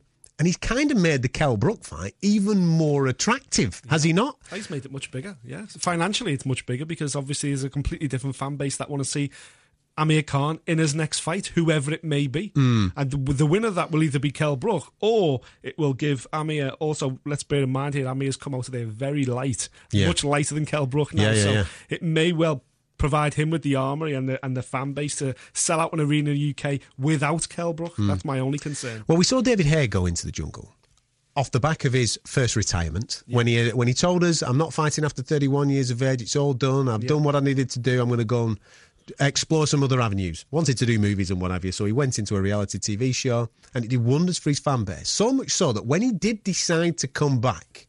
He fought nobodies. Let's be honest, in his first two fights, he fought absolutely nobody. He sold out the O2 Arena, sold it out within a matter of seconds just because David Haye was fighting, because of this brand spanking new fan base that he'd managed to acquire. And it did 3 million viewers on uh, free to air subscription TV channel Dave. Three million people watched his first fight against Mark de Mori, who nobody's ever even heard of. Now, with all due respect to David Haye, when he was fighting, he didn't have that celebrity crossover uh, fan base that Anthony Joshua's got at this moment in time. Anthony Joshua's already got those types of uh, people going to a, an Anthony Joshua event and then going on a night out afterwards. David Haye has now got that, and he got that from going in the jungle. Can Amir Khan do the same thing, do you think? I think so, yeah, definitely. You know, Amir's obviously plied his trade over in the US. You know, mo- in more recent years, that's where he's made his most money. He's been in big fights, um, and we've been desperate to see him back on UK shores. But I covered his entire career when he was based in the UK, especially, and um, when he was based here, he wasn't. You know, he, he would get good numbers to Bolton Arena and Yeah. everything else, but they were very much hardcore fans, and they were always on cards filled with ticket sellers as well. It wasn't just Amir driving the card, but after his performance in the jungle, you're right. Amir Khan's next fight, wherever it might be in the UK, they could announce that tomorrow and say it's versus TBC, and you would sell 10, 20,000 tickets Hmm. on the strength of the fact that now he's the housewives' favourite. Everybody loves him. Suddenly, Amir Khan has transformed himself to being one of the most popular a, celebrity, athletes. Yeah, a celebrity, Exactly. rather than a fighter. exactly it. Yeah. Mm. Um, it's kind of uh, made me smile yesterday that when he did come out of the jungle, his Instagram straight away he posted a picture because he's lost a bit of timber as Amir whilst he's been in the jungle. Uh, now we all know that Kell Brook will be fighting. Uh, we are hearing in March Mm-hmm. uh, at 154 pounds. Kell Brook used to be the IBF champion at 147 pounds, finding it a struggle to get down. So now he's going to be fighting at 154 pounds. The rumor is Sam Eggington will be that yeah, fight in right. March. All right.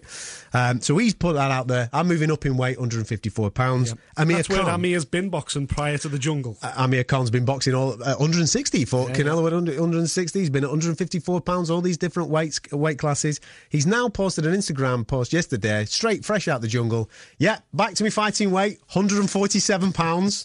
the things people will do to oh, avoid Kell Brook. Oh, mate, he's put it right in there, hasn't he? And hav- hav- having said that, though, the 154 pound weight division in the UK is quite entertaining at this moment because last week Miguel Cotto lost his belt to Sadam Ali. Uh, Liam Smith is the WBO mandatory challenger for that belt. Um, he was the previous champion as well. He lost that to Canelo, so he could be in the mix for a fight there to become the WBO champ. Kell Brooks now fighting at 154 pounds. Don't get me wrong, there's some killers in this weight division. The Charlos, Erislandy Lara, Yeah. all these types of characters are absolutely sensational. But we'd love to see Amir Khan in that mix. Come on, Amir, don't go down to 147 because let's be honest, it's a shark pool at 147, son. Go up to 154 where maybe it's a crocodile pool, all right? Get yourself involved in some of those fights because that will be absolutely sensational. Uh, I mentioned Liam Smith there just before we finish the show. Just give a little bit of a kudos to a fellow scouser of yours fighting in Vegas tonight at Mandalay Bay. Stephen Yeah. Smith taking on Francisco Vargas. What a fantastic fight that is. It is, yeah, and it's on a card with two other super featherweight world title fights on there, so it's kind of like a, an unofficial, official eliminator, if you like, for the world title. First Scouser to box in Las Vegas in 40 years Wow. since John Conteh. Phenomenal moment for the Smith family and for Stephen. Two world titles and two world title failures previously. Feels like his last chance saloon, this one. But It's a relevance fight for both of them. of completely, you know, and I, think if Stephen Smith can start brightly tonight and get a couple of rounds in the bank, I think he's got the ability to box his way to a finish. But the first four or five rounds are going to be tough. There you go. It's happening in the early hours of the morning. That one's on Sky Sports. The Lomachenko Rigondeaux on Box Nation. There's lots to entertain yourself with tonight in the early hours uh, of your Sunday morning. Thank you so much for listening to us on Talksport Fight Night. Nick, thank you very much for being with me, my man. Um, you can catch this on a podcast. It'll be on my social media at Adam Catterall at some point, either tomorrow or Monday morning, because I want you to come back and enjoy the show. We'll be back next week for a little bit of Billy Joe Saunders talk.